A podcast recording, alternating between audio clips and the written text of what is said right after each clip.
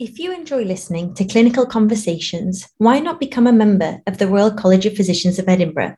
Our membership provides you with access to the RCPE educational portal, the live evening medical updates, and you have options to view the symposia both in person or online. If you would like to learn more about this, please go to the Royal College of Physicians of Edinburgh website.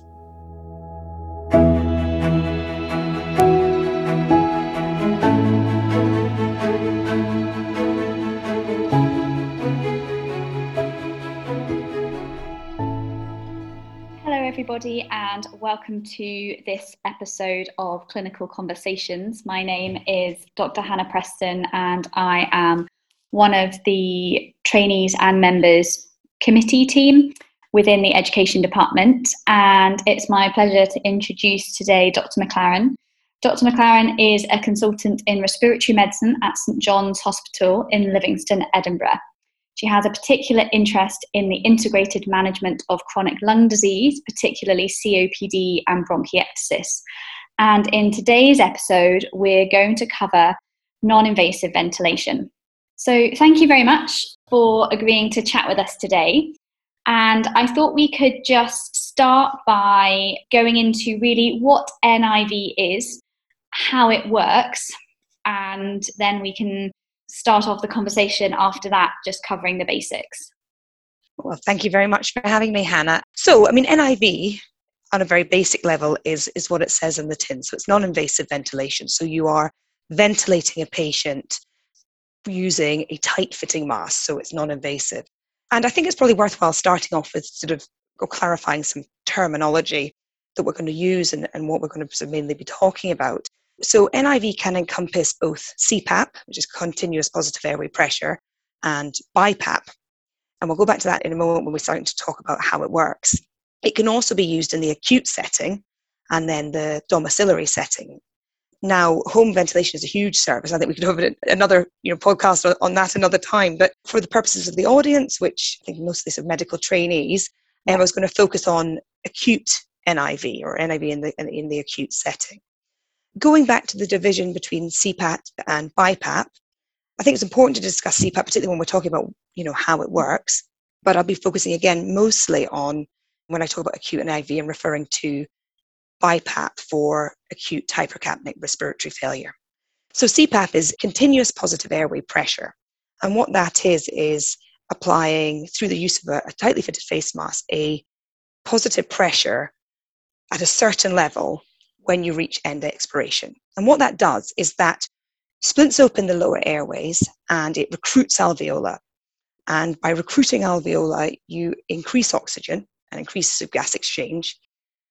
But you also decrease sort of VQ shunts. So you've got areas in the lung that may be well perfused but aren't ventilating it because they're collapsed down for various reasons, whether that be infection, atelectasis, pulmonary edema. And by splinting the airways open and recruiting the alveola, through the use of positive end expiratory pressure, you improve oxygenation and actually in some instances push the fluid out. That's CPAP. Now, the reason I mentioned CPAP first is because it relates to also how BiPAP works. And BiPAP is bi-level positive airway air pressure. And it's worthwhile jumping straight into the parameters. I think we'll probably talk about, about settings a bit later, but you know, it's worthwhile sort of starting right from the beginning because the settings are, are relevant to how it works. So there are two settings, two pressure settings in bi-level, so IPAP and EPAP, so that's inspiratory positive airway pressure and expiratory positive airway pressure. Now, the expiratory positive airway pressure is really used sort of in a, you know, an equivalent way as we use PEEP. So PEEP is the sort of invasive ventilator of what EPAP is in the non-invasive ventilators. And that is N positive airway pressure. And that works very much the same as PEEP does in CPAP. So it recruits alveola, keeps the airways open. You then have IPAP, which is your inspiratory positive airway pressure. And, and the levels we're talking about in terms of centimeters of water are the pressures that we're blowing into the lungs at peak inspiration. What that does is that gives an assist or an extra push as the patient breathes in, so it augments their breath in. And that helps patients, firstly, with you know, worker breathing. These are patients who are have sort of respiratory muscle fatigue often in various circumstances. And it also improves tidal volume. But before we talk about tidal volume, and actually increase ventilation and blowing off the CO2, it's worthwhile adding in one sort of final number that's you know you need to know about when we're talking about how it works is, is pressure support. And pressure support is the difference between IPAP and EPAP. So that the calculation is pressure support equals IPAP minus EPAP. So if you are ventilating a patient at, 12 over 4 and you, so that's an IPAP of 12 and an EPAP over 4, then your pressure support would be 8 centimeters of water. And it is that pressure difference that is going to increase or decrease a patient's tidal volume. And if you have better tidal volumes in these patients, you're aiding ventilation per breath and you're helping them to blow off carbon dioxide. So that's the part that addresses the acute hypercapnia. Now, we mentioned it briefly within that, and I think that is such a good introduction to what NIV is. And as you said, we're going to go down the route of BiPAP. So, typically, a trainee might encounter this in an on call shift overnight. And you mentioned that it involved a patient with acute hypercapnic respiratory failure. So, when might someone need NIV? What are the indications that someone might be requiring this? Yeah, on a very basic parameter level, you know, you would have respiratory acidosis, so a type 2 respiratory failure, and you would want it to be decompensated. So, you would want a low pH, pH less than 7.3, or elevated hydrogen ions. And that's at a very basic level, and you'd be expecting them to have a, a raised respiratory rate as well. Because obviously, you can have decompensated type 2 respiratory failure in lots of situations. You're more commonly looking at patients who have got chronic lung disease, most often COPD, and it's an acute exacerbation of their COPD. You do sometimes get it in patients who've got obesity, hypoventilation syndrome, and there's quite a lot of overlap with our population changing. We have more multimorbid obese patients with lung disease, and so you're getting sort of patients who don't fall into clear categories. It's probably more important to also look at the patients we wouldn't want to be putting on NIV or wouldn't want to be putting on NIV in the ward setting. And we'll probably talk about the differences about, you know, settings and levels of levels of care. So you wouldn't want to be putting a patient on NIV if they have asthma or pneumonia, or those certainly are those patients that you would want to be discussing with intensive care. The other people you wouldn't want to be putting on NIV are those who are retaining oxygen or in type 2 respiratory failure because they're hypoventilating because maybe a central reason, whether that be intoxication or a massive brainstem lesion, a stroke, encephalopathy from comorbidities. So it's important to differentiate between the patients who are going into type 2 respiratory failure because of an exacerbation of their chronic lung disease, who would be appropriate for NIV, and those whose type 2 respiratory failure are more like a sequelae of something else or another sort of organ dysfunction. Great, that's really good information. And I guess when would NIV suit a patient, for example, with their exacerbation of COPD? Mm-hmm. We need to decide when the time is right to put them on NIV after we've mm-hmm. tried our basic measures. And I guess we need to have those discussions with the patient and with the team about what their level of care is and I guess whether you know going through to mechanical ventilation if NIV doesn't work for them is suitable or whether this mm-hmm. is their ceiling of care. Absolutely. And so you know people often ask about setup and I think the the bit that really we need to focus on and involves our brain power the most is not the logistics of the setup, but the stages we need to get to. So the sort of almost a psychological setup before we, we decide where we're putting the patient and what settings we're starting them on. And, and you know, as you asked, the first of all, the first thing is, is this indicated? So not just are they the right patient, but do they have any contraindications? And contraindications are, you know, split in guidance into relative and absolute. And yes, there are a few absolutes, so facial deformity, burns, upper airway obstruction. The other ones are relative contraindications. So you would want to drain a pneumothorax, you want to get a chest x-ray before you start. You would want to not have low GCS it's, is a contraindication, but it has shown in certain patients with reduced GCS to be effective. You know, vomiting, cognitive impairment, all of these things are relative contraindications. But I think it then becomes a question about sort of where our ceilings of care and what we can offer them. And sometimes ward level NIV becomes a little bit of a compromise of, you know, contraindications versus offering them a potentially rescue treatment while you treat their bronchospasm or their acute exacerbation. So the first question is always is it indicated? Is it the right patient? Do they have any contraindications? The next thing, as you mentioned, is, is ceilings of care. And I think that that is one of the biggest, most important things that needs to be considered when you have a patient who comes in. And the thing is, is you need to consider it really quickly because these people are sick. Mm-hmm. And so once you're starting your medical management, which you need to ensure has actually been commenced and been given, that's your next big question. And it's really important to consider because we have lots of data and lots of research that has said for people with an acute exacerbation of COPD, they do better in the short term and actually in their long term if you can give them non invasive ventilation rather than invasive ventilation in the acute exacerbation. So we know that the research says that. But what we also know is that hasn't been translated to real world data. So that actually patients who are receive NIV on the ward for the acute exacerbations of COPD are not doing as well as the research, the RCTs have shown they should. And there is a concern that perhaps by the development of ward level NIV, we are potentially limiting some patients with COPD to higher level settings where they would receive more intensive monitoring and more intensive nursing care and all the benefits that ICU and HDU level care provides. So that's why it's really important to get the setting and the ceilings of care in place at the beginning. There's also good evidence that we have this thing called therapeutic nihilism. And what that means is that clinicians underestimate how well patients with COPD will do. Now, I am absolutely not advocating that we need to discuss or need to escalate every patient with COPD. There are many, many, and the population is, is expanding in this way to more frail, more comorbid patients. There are many patients with COPD for whom it would be totally inappropriate and arguably even cruel to be exposing them to the invasive monitoring and, and treatments that HDU and ITU level care involves. But we know that we underestimate how well some COPD patients can do with invasive ventilation and with NIV.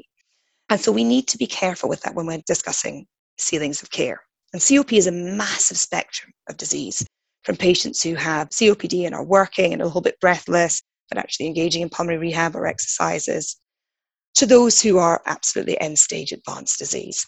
And so there were two questions that I always ask when I'm discussing ceilings of care and, and levels of treatment is one is what do we do if NIV fails? Mm-hmm. And the second question is if we didn't have a pathway for acute NIV on a ward level, a ward level with enhanced nursing, which we'll talk about in a second, where would this patient be? Because if this is a you know a relatively young, relatively fit patient who has COPD and has had come in with, come in with their first presentation due to a viral or infective exacerbation of COPD, and they presented quite late and they've sought medical help rather late, would they be on higher level on an HDU or an ICU level if you didn't have this pathway? Because what we do know is that if you need invasive ventilation, any delay to that results in poorer outcomes. And so what you don't want is to have a patient in a ward level setting who is deteriorating on NIV, who would be appropriate and who you would, in theory, ventilate invasively, but not in the right place and not benefiting, as I said, from all the other things we know that you get from an admission to ICU or HDU. That doesn't really answer your question which one would go, but I think the trouble is, is we have to do an individualized patient plan for every patient.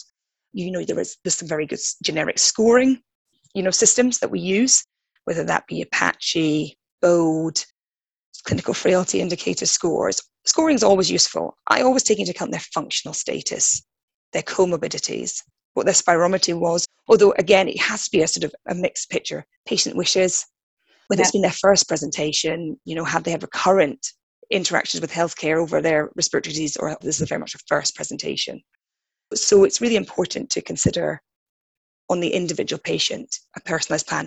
And then, as you said, discuss it with the patients. Make sure that you have discussed it with patients and the next of kin and explained the ceiling of care. The other thing that I think sometimes probably is forgotten in the initiation of NIV is to actually explain to the patient what's going on. And that's also the medical registrar that's, that, you know, going down to see them in A&E when they're an extremis. It's really important that you explain what is going to happen to them because I don't know if you've ever put an NIV mask on. You're nodding. But to those who haven't, who are listening and haven't, it's like going along the motorway at 60, 70 miles an hour, winding down the window and sticking your head out and you're sticking your head out intermittently, but you're also not getting that moment where you have reprieve to breathe out. So it's really, really anxiety inducing in a situation where patients are really hyper expanded, they can't breathe, they're panicking, they're in hospital. So it's really important that you know you talk to them about settings of care, but you also explain to them about the fitted mask and you take your time. You have that time, even in extremis, because that will hopefully help, you know, with asyncrasy and, and patient tolerance of the mask as you start to initiate and set up the machine. Yeah, just coming on from that, I think that's a really, you know, really valuable explanation of what you just said with patient wishes. And sometimes if a patient has certainly if they've been on an NIV before, they know how it feels, they know what they've been through, or they know someone who's been on it. Sometimes it just takes that longer element of discussion because mm. to start with they think no i definitely don't want to go on again it again it was a horrible experience but then they actually then start to remember mm. that they ended up tolerating it quite well or they managed to come off it quite quickly mm. and actually these patients can really go from looking that in extremis they look like they could die to kind of turning around in a pretty short space of time with the NIV. So, I guess for someone who is seeing the patient and the decision is, yes, this patient needs NIV, hmm. should we just run through the practical steps of how you set up the NIV and when people are saying, oh, what do you want the IPAP on? What do you want the EPAP on? Should we just go through the, the basics of that? Yeah, no, absolutely. So obviously, your first thing is you need to get them into a right setting often it does get started in A&E. That's not ideal because you need to move them to, to an appropriate setting. And I mentioned ward-based, banded that around. This, when I refer to NIV in a ward-based setting, I mean it in an enhanced monitoring ward. So the first thing is, you know, if you're going on to medical registrar nights at, at a new hospital, you really want to know exactly where they deliver NIV because you need to have nurses who are proficient in, in setting it up and managing it and monitoring it because you will need continuous monitoring while patients are on NIV and you need to have patients at setting. So, I mean, I actually looked at the BTS recommendations for the level of nursing for ward level NIV, and the, the recommendation was, you know, one nurse to two NIV patients, which is very high, but that's what we should be aiming for, particularly if we want to deliver the nursing interventions that's going to help them get through this. So once you've got a patient in an appropriate setting, you want to get them set up on the machine. So it's difficult because there are different ventilators for different trusts and there's different tubing setups. But essentially, you have a ventilator, and it shouldn't be an invasive ventilator, it should be a ventilator that can be used for non invasive ventilation. You have some tubing. There is normally a bacterial filter that has changed exactly where that is in recent sort of COVID times. There is normally some oxygen that's entrained either into the machine or into the tubing. There can be a humidifier circuit. Again, that changed slightly with, with COVID and the discussions around aerosol generating procedures. And then you have the mask. And the mask can be an oral facial, facial mask, sorry, oral nasal mask. So that's the one that fits around your nose and mouth, a face mask, nasal pillows. You can even have a hood or a helmet. And it's really important to get that right and the patient comfortable with that. There are cutouts. There's little um, stencils that come with a lot of the facial masks that you can try on the patient to see which one fits them but also don't be afraid to try the size up and the size down if you're getting a lot of leak. Moving on to sort of settings and numbers and, and being asked, you know, to write an NIV prescription. So if you have previous prescriptions and previous you know, documentation of what they've been on before, then I would, and what worked for them, then I would start with that. But let's pretend we haven't. This is the first presentation of acute hypercapnic respiratory failure. And I would probably start on an EPAP, on an IPAP of around 12 and an EPAP of 4. But, and what we see a lot is people started on that and then we wait to do a gas in an hour. And I would not do that. What I'd say to you is actually you need to get the IPAP up in the next 10 to 30 minutes. So slowly, going along with patient tolerance and explanation, increase your IPAP up to 16 to 20. And with that, you can increase the EPAP up from four to six potentially, or you can keep it at four. So I'd get up to an IPAP of 16 to 20 and an EPAP between four and six. And then you'd want to do your gas at one hour, if there's any clinical change, ongoing ABG, or preferably CBG. If you have a CBG facilities, is much better for the patients. I wouldn't discuss doing VBGs, but you know, ABG or CBG monitoring is the things you'd be wanting to do. There are other things you look at on the screen as well, though. So, you know, we have backup rates. So, we normally ventilate patients via non invasive ventilation using ST mode, and that's spontaneous timed. And that means that the patient the inspiratory pressures are triggered when the patient breathes in. And so the breathing rate should be at the rate the patient's breathing. But if they have periods of apnea, or in, then you might want to set a backup rate, or you do set a backup rate for everyone. And normally, particularly in the very, very the patient who's got a high respiratory rate, you'd want to set a backup rate of about 16, 12 to 16. That can be brought down as the patient comfort and work of breathing improves. The other things you would want to look at so there's an I to E ratio. Now, these things you don't necessarily need to write in your initial prescription, but it's worthwhile being aware as a medical registrar and looking after these patients, you know, out of hours. An ITE is the inspiratory to expiratory ratio. And for patients who have a lot of bronchospasm and prolonged expiratory time, you may want to set it at one to two, even one to three.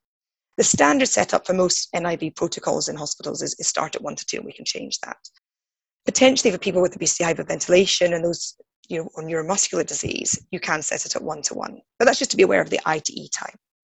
There's also the rise time, and that is basically how quickly we reach peak inspiratory pressures. And so if someone is breathing very quickly, you want to get to that peak inspiratory pressure quite quickly, otherwise you're going to get dyssynchrony with the machine and, and with the patient trying to breathe. You'll also be aware of the oxygenation of the patient. So patients should be on continuous SATs monitoring. And normally I would aim for SATs. You know, people ask you, well, what oxygen they want to give you. And I would say, well, train it, aiming for SATs between 88 to 92. Wonderful. That's all really helpful. Then we mentioned some things that might not work quite right. So the asynchrony, mm. or the leaking of the mask. Mm. What are your common problems that you come across with NIV? What are your simple tips and tricks how to sort them? And I guess if they're not working, who do we need to speak to and what do we need to think about? Yeah, absolutely. So yeah, there's various things that you know you encounter. You've you've initiated the patient and you you've got the nurse and monitoring. And you're you're going back and you're monitoring this patient. Often, you know, the patient, so we suppose we start with blood gases. The first thing would be sort of persistently low oxygen on NIV.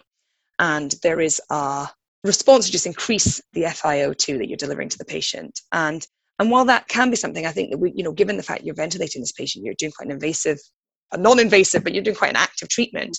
I think there are other steps I would take first.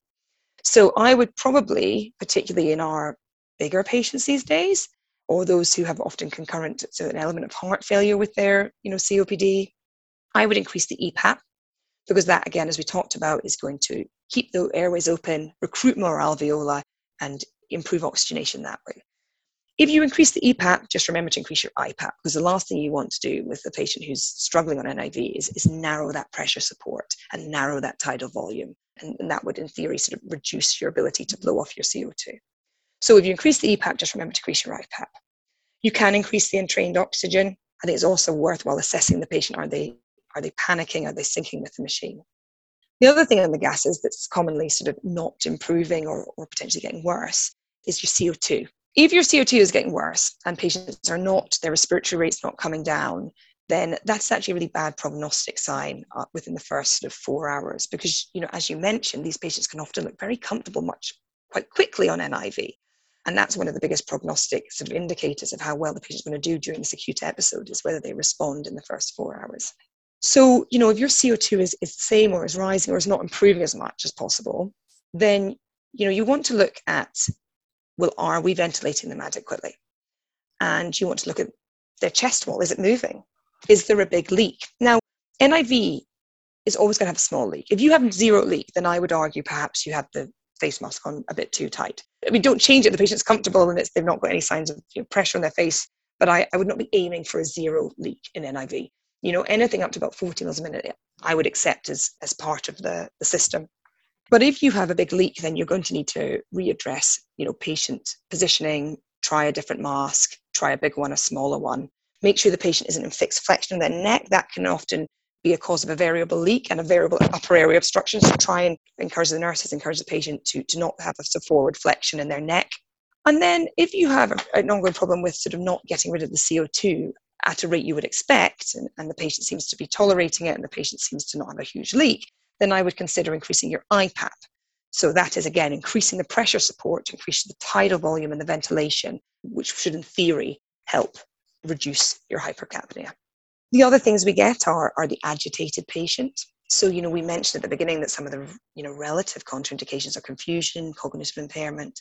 Now, again, you know, in real time work in the, on their medical tape, you know, lots of patients are confused. We have lots of patients with mild to more moderate cognitive impairment. And in theory, you know, you don't, on paper, these patients wouldn't be appropriate, but actually in real time work, it, it's perfectly acceptable and appropriate to consider sort of ways of delivering NIV to, to a patient who you think will get a good response from it, who has an acute exacerbation of airways disease, and we need to bridge them until that point. If they are very confused and agitated, of course, you do all the non medication sort of ways of calming the patient, good nursing care. Take the mask off, show them what it's like, show them what the mask is, allow it to put it back to their face. All those kind of tricks just to encourage people to sort of to basically have more confidence and more trust in the system because it's a scary experience. The use of sedation is controversial on ward settings. Now, they use sedation a lot in NIV, in, in HDU and ITU settings, and actually they use infusions of remifentanil and other, other sedatives very successfully. If you're going to use sedation in patients on NIV, then I think that you just need to be aware that need much more intensive monitoring. And so things like low dose opiates would probably be my medication of choice, but also low dose benzos can be used, particularly in the distressed patient, particularly in those who you would not go on to escalate beyond NIV. You do not want the patient to be distressed, whether the NIV is going to be successful or not. And so that can be considered not as first line managing their agitation and confusion, but certainly can be considered if, if all other techniques are not working. Great, that's really helpful. Thank you. Is this a point where the respiratory team should be involved in mm. weaning regime of the patient, or can that be initiated by the medical team? When should we do it? How should we do it? So I suppose it's probably respond in two ways. You know, one one is the question about when should respiratory be involved, and as with everything, we know we don't. No one likes to be involved right at the end. I think that you know it depends on your provision of respiratory services out of hours. I don't. I think it's not inappropriate, and I think it's very common that you don't have respiratory. You may not have a respiratory specialist out of hours.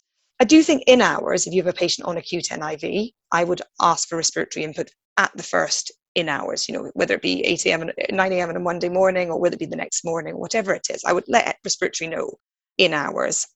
I suppose if you don't have access to them, if it's over a weekend, you want to make those decisions, then the general guidance is if a patient is responding, so their acidosis is improving, their work of breathing there is reducing, you're aiming obviously for normal capnia, but some people will have chronic retention of CO2.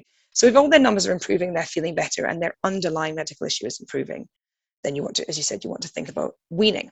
The recommendation generally for the first 24 hours, we would aim for patients to be on NIV semi continuously. And when I say semi continuously, is that even in RCTs, when the intent has been for the patient to be on it for 24 hours a day, the actual number of hours patients are on are between seven hours a day and 20 hours a day. So if you say semi continuous, you know, breaks for snacks, you're still going to need to go to the commode, get changed. So we normally aim for as much as possible in the first 24 hours.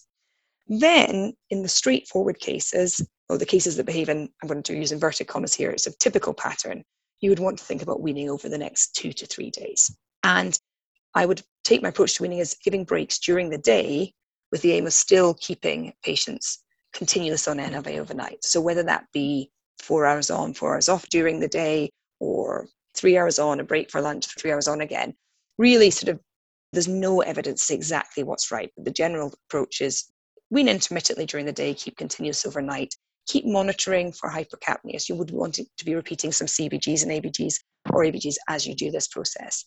And then if the patient has been off it successfully for the whole of the day, then I would have, you know, and I've had it overnight, then the next morning I would aim to have them off it for 24 hours moving forward from there. Great, that's really useful to know. And I guess flip reverse that, you've got a patient who isn't tolerating NIV or their CO2 is not improving or they're, you know, they're getting worse or they're clearly not comfortable. At mm. what point should we be thinking actually carrying on with this is not in the patient's mm-hmm. best mm-hmm. interest? I mean, that's a very good question. And there's probably not a, a, magic answer in the same way that, you know, escalation plans and, and treatment location has to be individualized to the patient. We know, as I said before, that if they are not responding in any way or if they are deteriorating in the first four hours, and you have used all the sort of techniques that we've talked about, changing the settings, giving them some sedation, looking at the mask, all of that kind of stuff, and the patient is continually deteriorating, you want to by this point have ceilings of care in place. So if you were waiting this long for a patient, you would then escalate. I think you're waiting far too long. I think you know you want those patients to be in a, a different place rather than a ward. If you have patients who for whom the ceiling of care is NIV and they are deteriorating and they are distressed and they are not responding, then it's the same as withdrawal of any other active treatment. You know, you want to discuss it with the patient, with the next of kin. Particularly, these patients are confused and they're becoming more drowsy. You would want to have an idea of the patient's sort of functional status and that actually is this just a pre-terminal presentation. And those patients you actually want to ideally prevent putting on in the first place, but you know, some of these, these things are not apparent when patients are sitting in the AD, EED for four hours. So when people are getting more acidotic, more drowsy, not responding to treatment, then at that point I would probably start having discussions with, with next of kin. And also people keep pulling it off. You know, if someone has capacity and you have tried everything and they have not really tolerated NIV in the past and they know that this will most likely or potentially result in death, then patients can also refuse it. You know, it's not particularly pleasant treatment. Some people really take to it, but other patients who have recurrent exacerbations and current episodes of hypercapnia never do. So discussions with the patient if possible, discussions with the relatives. And then I'd probably certainly overlay, if you were going to stop NIV, I would make sure that you have some of your anticipatory care prescribing all mm-hmm. set up already. You know, give that before you remove the mask because you want it to be as seamless and as comfortable for the patient as possible. You don't want them to be uncomfortable when you remove the mask. Great, that's really helpful. Thank you. I guess just to wrap things up, because this has been a really interesting and educational session, I think, for everybody who's going to get to listen to it. What would be your top tips for trainees and medical registrars when dealing with NIV? Well, I think the thing that's going to be more complicated rather than settings and troubleshooting is going to be making the initial decisions and be aware that there is data to suggest that we underestimate patients' survival with two have acute exacerbations of COPD. Don't, discuss them all with your critical care colleagues. But if you have any doubt, ask a friend, ask a critical care, you know, ask your, your intensivist what they think. Ramp up the pressures. Start on 12 over 10, but don't leave them on 12 over 10 for the next hour. Try and increase, particularly that IPAP. And then the final thing I think we haven't touched on, but obviously presenting with acute hypercapnic respiratory failure in lung disease is a marker of advanced disease and a poor prognostic cater in terms of survival. So it's very variable what the evidence says, but you know, approximately 70% survival at two years. But those who present with a second presentation of acute respiratory failure tend to go on to have recurrent, get in the cycle of recurrent presentations. Mm-hmm. And so what I would do and what we don't do is the sort of the aftercare of acute NIV. So make sure that we've referred them to smoking cessation. Make sure we've shown them how to use their, pump, their inhalers. Refer them to pulmonary rehab. Do all the other things that are going to aid their quality of life and their chronic lung disease but also talk to them about what they would want to happen again because it is likely to once it happened once it's generally likely to happen again and if you have those discussions where people feel well then you're much more likely to get a less distressing conversation for them rather than having it when they're stuck in ED and they're really unwell. But but also you can have it and you can sort of liaise with the GP on discharge and things like that. So just remember that there's some aftercare to acute NIV or patients who come in for acute NIV as well. So thank you very much, Dr. McLaren, for giving up your time and discussing NIV as I said, I think our listeners will find it really useful. And if anybody has any other topics that they want to hear about, then please get in touch with the Trainees and Members Committee and check out some of our other podcasts. We've got multiple respiratory episodes and other topics that you might find useful. So, thank you once again. Thank you for having me. Please give us your feedback from the podcast via your podcast channels or through our website or email. So thank you very much.